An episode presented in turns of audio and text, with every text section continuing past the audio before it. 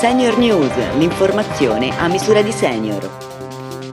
Bentrovati a questa nuova edizione di Senior News.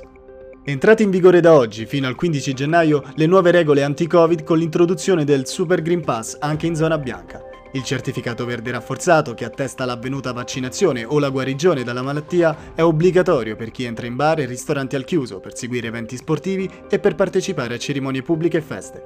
Il Green Pass base, quello che si ottiene anche con il tampone, è esteso anche ad alberghi, trasporto ferroviario regionale e trasporto pubblico locale. Dai finti tecnici dei gestori di gas e luce che bussano alla porta ai raggiri attuati in strada fino a quelli online. Sono molteplici le truffe ai danni degli anziani, tra quelle più diffuse la truffa del finto incidente ad un figlio, come ci spiega il maggiore dei carabinieri Claudio Di Stefano eh, truffe che vengono attuate eh, mediante per lo più il, il telefono, ovvero eh, le persone vengono raggiunte da una telefonata eh, nella quale viene rappresentata una situazione di emergenza che coinvolge un parente, eh, quasi sempre il figlio, eh, e contestualmente vi è la richiesta di denaro per risolvere questa situazione di emergenza. Di solito si tratta o del falso incidente stradale oppure della provvigione da corrispondere ad un avvocato avvocato per un arresto eh, che è stato subito dal, dal parente.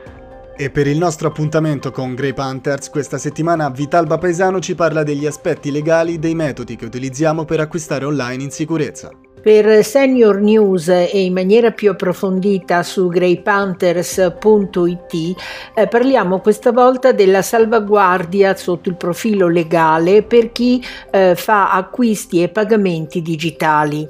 Prendiamo ad esempio PayPal. Acquirenti e venditori risultano protetti attraverso un programma che eh, rimborsa l'intero importo comprensivo di eventuali spese di spedizione a chi acquista un bene che non arriva o arriva difforme da come era stato descritto. Analogamente con Satispay, altro sistema di pagamento digitale, eh, l'app non gestisce i dati sensibili dell'utente e impedisce l'accesso a terze persone, quindi massima sicurezza e massime garanzie. Un anziano che possiede animali domestici ha una vita migliore sotto il profilo psicologico e svolge le normali attività quotidiane più facilmente rispetto a chi non ne ha.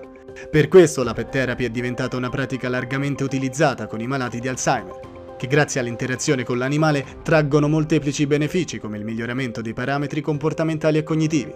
Secondo uno studio pubblicato sul Journal of American Geriatric Society, la pet therapy inoltre riduce ansia e depressione e attenua la pressione arteriosa. Senior News termina qui. Prima di salutarvi vi ricordo che potete riascoltare questa e tutte le altre edizioni sul sito www.senioritalia.it.